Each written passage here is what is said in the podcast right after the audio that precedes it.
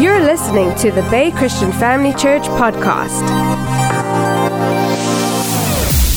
I want you to get your Bibles ready, notepads, pads, and books. We're going to move very fast. There's so much that I want to cover, and I want you to be ready. Now, the title of the message is How to Navigate Through the Storms of Life. And I want to take a moment this morning to share a testimony of what we've been through and where this came from. This time, exactly a year ago, my children and my parents were involved in a car accident. And so we were in the US, and during that time, my parents came to visit us, and I was scheduled to preach in New York during that weekend. And my parents came and they said, listen, we'll stay with the children, and then your wife, my wife Zandia, she'll be here, she can go with you. And we went to New York, and 5 minutes before the service started, I received a phone call from my dad, and he said, listen, we were just involved in a car accident. I said to him, listen, I want to speak to my children immediately. Put on the camera. I want to speak to them. And so my dad put the camera on, and our children were scattered on the grass. I said to my dad, walk to my son, the oldest, and he walked over to him, and I said to him, look at me. Everything is going to be okay. I'm going to come as quickly as I can. I said to my dad, walk over to my second son, and he walked over to him on the grass crying. I said, look at me. Everything is going to work out. Everything is going to be okay. As quick as I can, I'll be there. And then the paramedic said to my dad, he said, sir, your hand is broken. I need you to put the phone down. And so we lost contact with our children. We lost contact with my parents. They were all sent to different hospitals and different ambulances. And this is 5 minutes before the service. And so the leadership was just really incredible. And they said, listen, what do you want to do? We can have someone right now that can drive you from New York to Orlando immediately. What do you want to do? And we figured out, even if we drive, that if we take the flight the next morning, we will still be there, earlier than driving. And so he said, what do you want to do? You still want to continue with the service? And I said to him, sir, I'm going to preach, even if this is the last meeting that I do. But I just ask you that you don't tell anyone what's happening or what we're going through at this moment, but we're going to do the service. And so, family, it was the toughest service I've ever done in my life.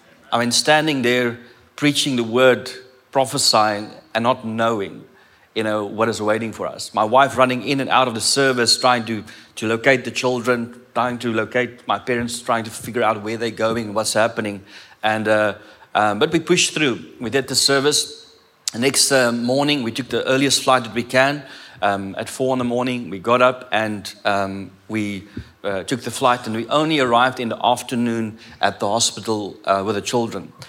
My parents and children were sent to one hospital, and when they arrived there, the hospital decided immediately to airlift the children to a different hospital that would take better care of them. And so they moved them to a different hospital.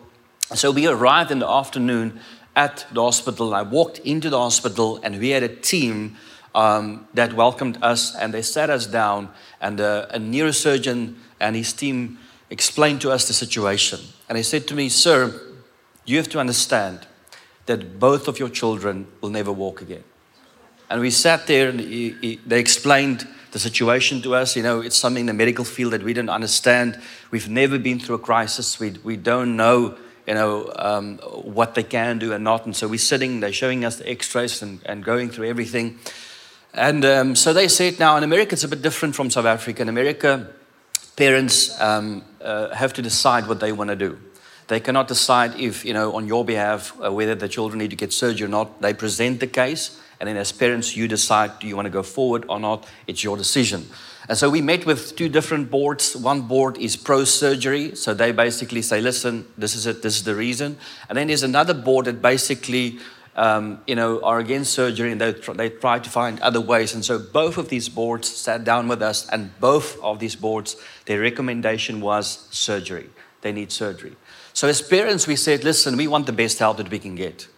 Whatever you say, if you say that this is what they need, then that's what we need to do. And so we agreed that the next morning that they can go into surgery. So the children hasn't eaten. They've prepared them. to go into surgery the next morning. We stayed with the kids through shifts, and so my wife went back to the hotel, and I stayed with them through the night. And I want to say to you honestly, as a parent, when you're standing there, it's just too difficult to pray. I stood there, even as a man of God, I knew what the word said, but I couldn't get a word out. I've got a picture where I stood in ICU, intensive care, between the two of the boys. We moved into the same the room, but I stood there, and it was just, difficult standing there and facing this. And so at that moment, we started to reach out to a couple of churches, friends and family, people that we know, and we asked them to please pray for us. I started to receive messages, voice notes, and people that just connected with us. And I want to take this moment to salute Apostle Allen Back. He was a voice at that moment, a calm voice, a voice of faith at that moment, to help us to navigate in that moment, to be able to do and make decisions. And so as I stood there through the night, I just couldn't pray. But I had all these messages that came in, and I decided through the night that I will take those voice notes and prayers, and I will just play it over the kids through that night. And so from right through the night till 6 a.m. the next morning, I just played those prayers. Churches, people, friends praying for us, I just played it over the children throughout the night. The next morning, they came to collect them for surgery, and they have incredible, the medical field is just incredible what they have, and they had so many different teams that were working on the kids simultaneously. And there was a team that was busy making braces, made a full brace, and they took the measurements, and that team were back there to come and make sure that the measurements are exactly right, that when they get out of surgery, that those braces are ready for them to wear. And so the neurosurgeon came to collect my son for surgery, the first one, and this team was there, and the neurosurgeon said to them, listen, see if you can fit that brace. And they were busy turning him on his side and trying to fit the brace. And then the neurosurgeon said, see if you can stand.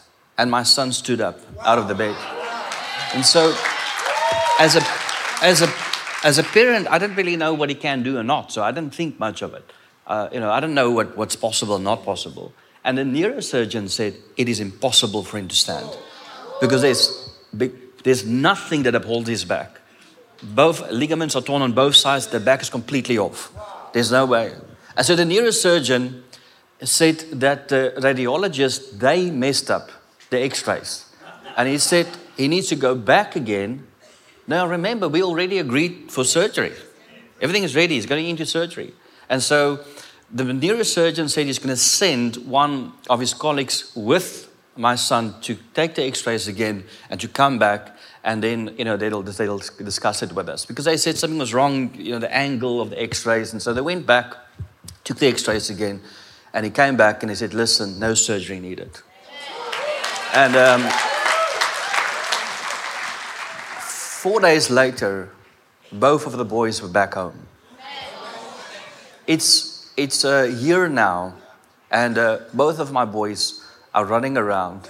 There's no mark, no scar, never been in pain, nothing.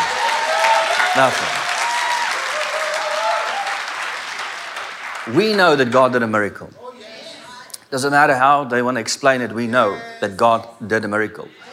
And so in this storm, I've learned valuable things, and I want to share that with you this morning. I want to share 5 points with you this morning, how to navigate through the storms of life. As we went through the storm, there's many things that I picked up and learned. And so I formulated a message to teach you and equip you that when the storm comes, that you will be ready to navigate through that storm. Now, when this happened to us, there's an urgency that came upon me. There's an urgency that came upon my family. And we have never been as dedicated and as committed to the gospel as we are now. And so whatever the enemy tried to do, whatever the enemy tried to come and steal and kill and destroy in our lives, only made us more dedicated, more focused on the gospel. And there's an urgency that came upon us, where I realized that people need to be ready. Doesn't matter what comes against you, that you need to be equipped, that when the storm comes, that you can navigate through that storm and get to the place that God has intended for you. I want you to get ready to write down. I'm going to share 5 principles with you that I've learned through this storm that helped me to navigate. Now, family, it's not if the storm comes, it's when it comes. All of us are going to go through a storm at some stage in our lives. But it's never God's intention that we get lost in the storm. God wants to see us get through the storm and get to the place that is destined for us. And so, number one, I want to share with you that you need to take your stance. Every person needs to make up their mind that when the storm comes, what will your response be? You cannot wait for the storm to come and then in the storm decide what your response will be. The reason is that you are going to respond emotionally and you are going to say and do things in the storm that will take you a lifetime to recover from. And so therefore, you need to make up your mind, when the storm comes, what will your stance be? Now, I've decided personally before the storm that doesn't matter what happens in my life, doesn't matter what I go through, I've taken my stance that God is only good. Yes. And it doesn't matter what I face or what I go through, God is only good. That is my stance. And no one can convince me out of it. You can bring the evidence and you can say to me, Andre, look at what happened. I refuse to believe it. I've taken my stance that God is only good. And I refuse to believe anything else. I want to read a scripture to you in Acts chapter 27, verse 25. This is Paul that is in the storm. And so Paul received a word from God and he's taking his stance. He says, so keep up your courage, men, for I have faith in God that it will happen just as he has told me. And so Paul is going through, he's in the storm in this moment. And in the storm, he's taking his stance. He's saying, listen, I believe it will happen just as God has told me. And you need to decide. I want to encourage you to take the time and pray if you haven't done it already, and decide now, what will your response be? And the reason is that you cannot take another man's stance. When you go through the storm, you need to decide what your response will be. You cannot do what you heard someone else did. You have to make up your mind, what is your response going to be when the storm comes? I've made up my mind that God is only good. And so I've sat down with my family and with my children, and I've said to them that, listen, if we would go through a storm ever again in our lives, this will be our stance. God is only good. No matter what we face, this is the stance that we'll take. And so make up your mind and decide, what will your response be? Number two, how to navigate through the storms of life. Number two is the shepherd's voice. I believe that every person needs a shepherd in their life.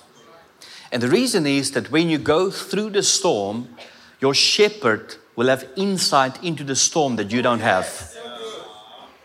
They will see things and pick things up that you are blinded for at that moment. And so if you have a shepherd in your life, they can help, and their voice can help to navigate you through the storm that you're facing. Now, I want to explain something to you, and I want to make it clear this morning that a shepherd can have 1,000 sheep, but a sheep cannot have 1,000 shepherds. And so there must be a voice that can speak into your life that can help you and navigate you through the storm. Now, I want to say to you, family, I have people, as a man of God, I have people 20 years ago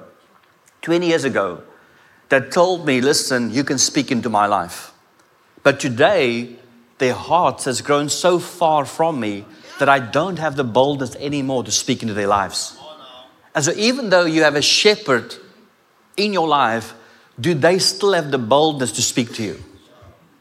Or has your heart grown from them and there's distance that they don't? And so if there's a shepherd in your life, they need to know that they are your shepherd. And so in my situation, there was things that I did not see in the storm. And because I have a shepherd, he mentioned certain things. He said, Andre, listen, you've got to be careful of this and this now. And he pointed things out that I did not see at that moment, that because of his shepherd's voice, he could lead me and navigate me in the storm. Now, family, I think there's times where God himself is confused as to who is your shepherd. Because people jump from place to place and voice to voice to voice to voice, that there's stuff that God is trying to get to you, but God doesn't know who to give it to. Because every week there's a different name. And so there's things that God wants to release upon your life, but there's just no channel. If I had the time this morning, and I mean, this is something that's very serious to me because I want to help you to navigate through the storms. If I had the time this morning, I would have loved to go through this room and ask every individual here, who's your shepherd? Who's the shepherd's voice in your life? Who is the person that can speak into your life? I've done over the years, I've done business coaching, and I want to say this to you, that every person that I've coached, 60 and above, the number one problem that I find in their lives when I coach them is they've come to a place of no accountability. And so they've become successful, but there's just no one that can speak into their lives anymore. And this is something that I want you to realize today, that you arrive at church broken and broke. And then there's a person that starts to journey with you and you start to grow. And for some reason, people think that as their wealth level increases, they think their wisdom and level and spiritual level increases with that. And so that person gets to a place where no one can speak into their lives anymore. But I want you to realize that even though you start to prosper on a wealth level, it does not mean necessarily that your wisdom level and spiritual level is growing to the same place. And so it's vital for you to have someone that can speak into your life. When it comes to my shepherd, I say to him, listen, you don't have to explain anything to me. Just tell me what I have to do. You don't have to apologize. Just tell me whatever, because I know that his intention is to help me to get to a better place. It's not to break me. It's not to control me. He wants to cultivate the best inside me so that it can start to produce. And so in the book of 1 Samuel, chapter 16, verse 1, we see two voices in the life of David. We see Jesse and we see Samuel. Jesse is his natural father, and his natural father does not have the ability to see the gifting and potential in his life. But then there's a shepherd's voice in the life of David, and he has spiritual insight into his destiny and into his future. And so 1 Samuel 16 verse 1, the Lord said to Samuel, "How long will you mourn for Saul, since I have rejected him as king over Israel? Fill your horn with oil and be on your way. I'm sending you to Jesse of Bethlehem. I've chosen one of his sons to be king."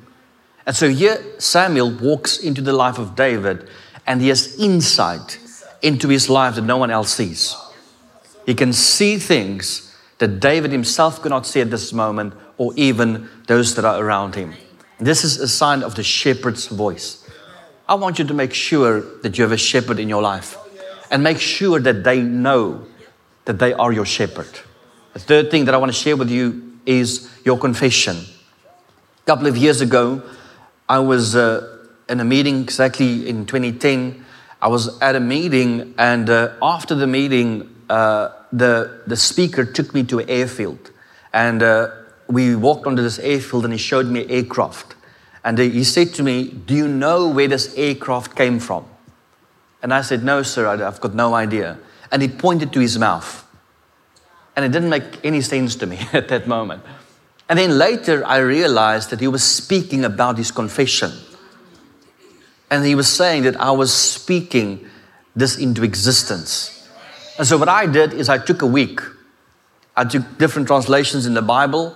I sat for a week and I wrote my confession sheet.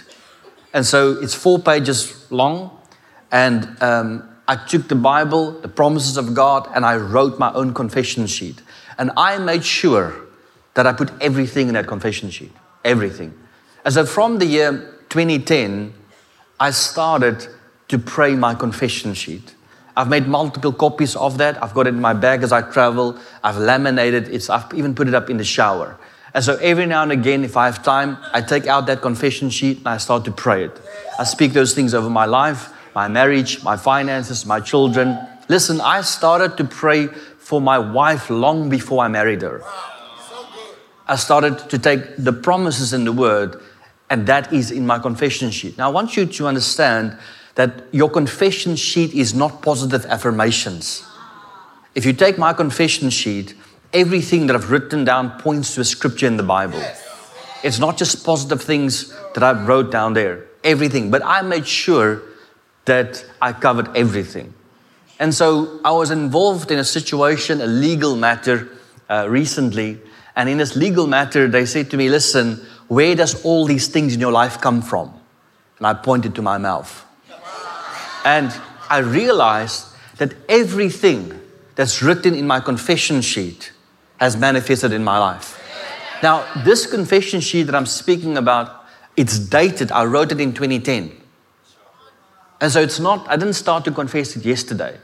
I have a confession sheet that I'm walking with. And I want to encourage you to take the time and write your confession sheet. The reason is that when you go through a storm, you might not feel like praying, but then you take out the confession sheet. And you can start to pray and speak that word over your life, over your circumstances. You are armed and ready as you go through the storm. And so in the book of Psalms 45 verse 1, David writes, he says, my heart is stirred by a noble theme as I recite my verses for the king. My tongue is the pen of a skillful writer. Not just a writer, a skillful writer. And so I want to encourage you to take the time and write a confession sheet over your family. Every 5 years, you can adapt it, you can change it, you can add to it. But make sure that you have a confession sheet that you can confess over your life the principles of the Word of God over your family before the storm comes, before the challenge comes, that you have armed yourself and you are ready no matter what you face in life. Point number 4 is the meditation of your heart. When I went through the storm, my shepherd phoned me and he said, listen, you've got to watch your heart now. You've got to be careful what you allow to come into your heart right now in the storm. And because of the shepherd's voice, I could cover and I could make sure, because as I stood there, bitterness wanted to come into my heart. There's a lot of things that ran through my mind, and there was a lot of questions that came. There was people that responded negatively and said that you are a preacher, a man of the gospel, but God could not even take care of you. And in that moment, I had to navigate through these things, and I had to protect my heart. And I had to cover myself and make sure that I do not allow any bitterness to come into my heart at that moment. And so in the book of Psalms 19, verse 14, he says, may these words of my mouth and the meditation of my heart be pleasing in your sight, Lord, my rock and my redeemer. This is David speaking, and he's basically saying, Lord, 24 hours a day, if you look at the meditation of my heart, may it be pleasing in your sight. Whatever is in my heart. Now, I've found that if I get up in the morning, the first thought that I have, my heart meditates through the day. I've also found that when I go to bed at night, the last thought that I have is which my dreams are full of. And it's something that we can decide what will that thought be. I want to encourage you when you wake up in the morning, don't let Instagram be the first thing you go to.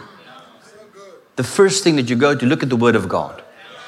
Put it in your eyes. I've found that if you get up in the morning and you wake up with an argument, even if you have the best day, your heart is troubled through the day because it meditates that constantly. And so be careful of the meditation of your heart, of what you put in there. Now, family, as I stood there in the intensive care between the boys, before the miracle, as I stood there, something happened to me. And the Lord spoke to me and he said to me, Andre, who is to blame? And I stood there and immediately I thought, maybe we should have taken the children with us. No, maybe it's the driver. No, maybe it's the other driver. And I'm trying to figure out who's to blame. It's interesting that the enemy comes, kill, steal, and destroy, and he wants to put the blame on someone else. And for some reason, it makes us feel better when we blame someone, when we put the blame on someone. And so in that moment, I'm thinking, who's to blame? And as I think, who's the person, who can I put this on? Jesus says to me, Andre, I'll take the blame. And as he said it to me, because of my love for him, immediately all that bitterness left my heart. Everything. He said, I'll take the blame. Don't blame it. Don't put it on them. I'll take the blame. I'll take it on the cross. And immediately, right there, I was set free of every form of bitterness, disappointment, the hate that wanted to creep into my heart. Now, family, I'm going to pray with you this morning because there might have been a time in your life where you went through the storm and you did not protect your heart. And in the storm, bitterness came in, disappointment came in. And it's been years later and you're still struggling to trust God for certain breakthroughs because of that disappointment.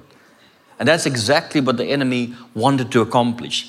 He wanted to take your boldness away, that you can trust God for every area of your life, but you don't have the boldness to trust Him for that area. And we sit and we camp around that pain and we're trying to figure out, why did it not happen? I want to be honest with you.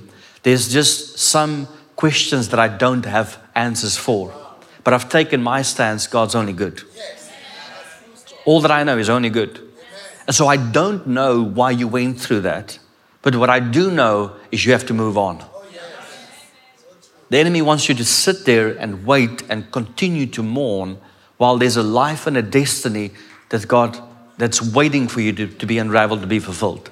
And as today, you're going to be ignited once again to get back into the call, get back into the purpose that God has designed you for. And so lastly, number 5 is prayer and worship. I want you to hear this morning, the book of Daniel, chapter 10, verse 12. It says, then he continued, do not be afraid, Daniel, since the first day that you set your mind to gain understanding and to humble yourself before your God, your words were heard, and I came in response to them. But the prince of the Persian kingdom resisted me 21 days. When we pray, there's an immediate response from heaven. Immediately. It doesn't feel that way, but there's a response immediately. And once you are in the storm, the enemy discourages you and says, do not pray because you don't feel like it. But I want you to know that it will help you to navigate through the storms of life, because in that moment when you pray, there's an immediate response. You know, one of the most powerful prayers that I have in my life goes like this: help. There's times where I went through storms and the only thing that I could get out is help.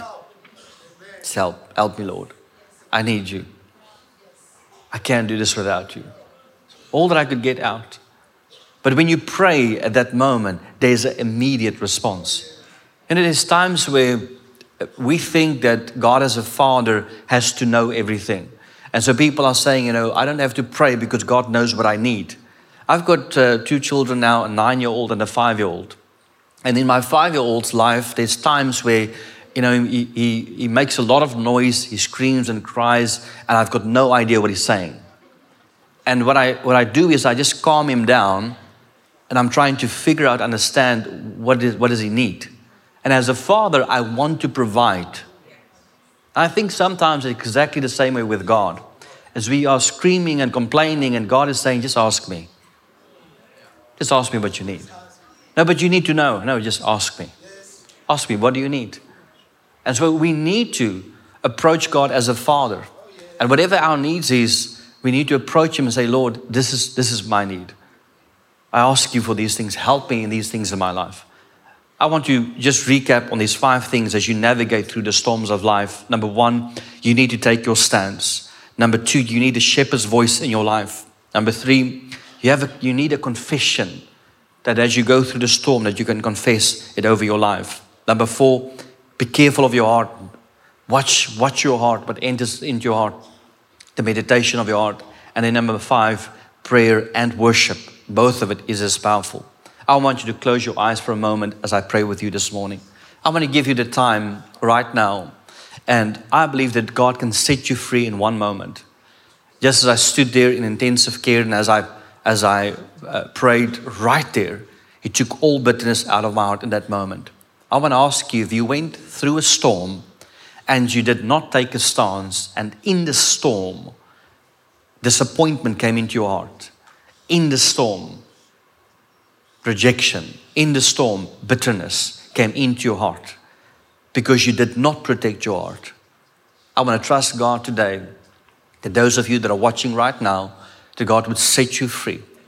And I want you to respond right now just to the Lord and say, Lord, heal me. Come and purify my heart. Come and heal my heart. Come and set me free.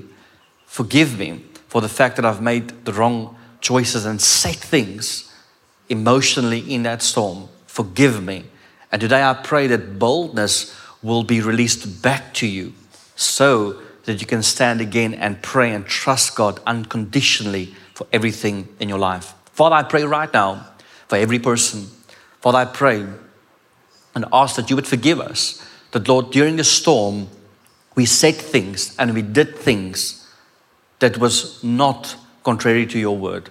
So, Father, I pray that you would come, and if bitterness has entered our hearts, or disappointment, rejection, doubt, that you would come and set us free from what has entered our hearts in that moment.